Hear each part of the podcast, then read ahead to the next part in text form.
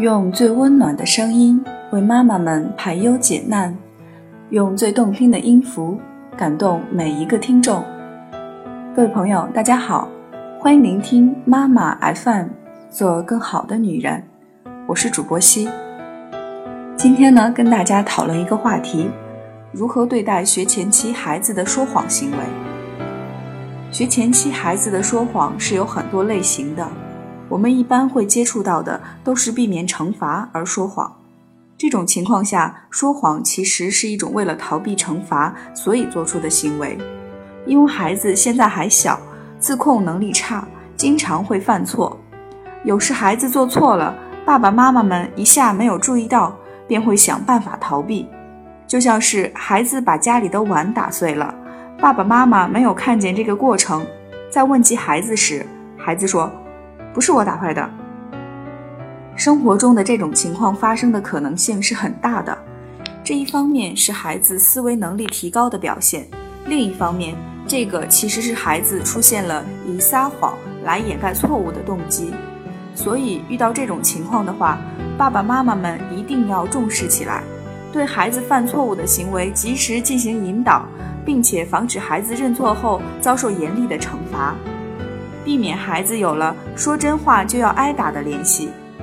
还有一种说谎是为了得到奖励而说谎，这是孩子的一种特性，尤其是在幼儿园里老是会发生。就像是老师问：“今天谁帮爸爸妈妈做家务了？”小朋友们都会争先恐后地说：“我我。”他们想要老师能够表扬自己。要是出现这样子的状况的话，爸爸妈妈们和老师要多关注一下。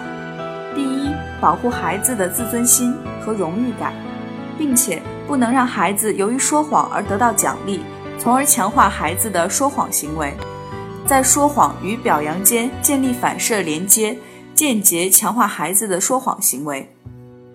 大多数的孩子在长大的时候都会或多或少出现说谎的情况，就像是列宁与他姑妈的花瓶的故事，许多家长都给孩子讲过这个故事，所以家长大可不必对孩子的这种行为视为洪水猛兽。可是这不是意味着家长可以不管孩子的这种行为，对说谎行为视而不见。要知道的是，爸爸妈妈们在说谎行为会退减还是会慢慢形成习惯方面起着至关重要的作用。要是发现自己的孩子在说谎的时候，我们要区别对待。第一，要注意的是要疏导。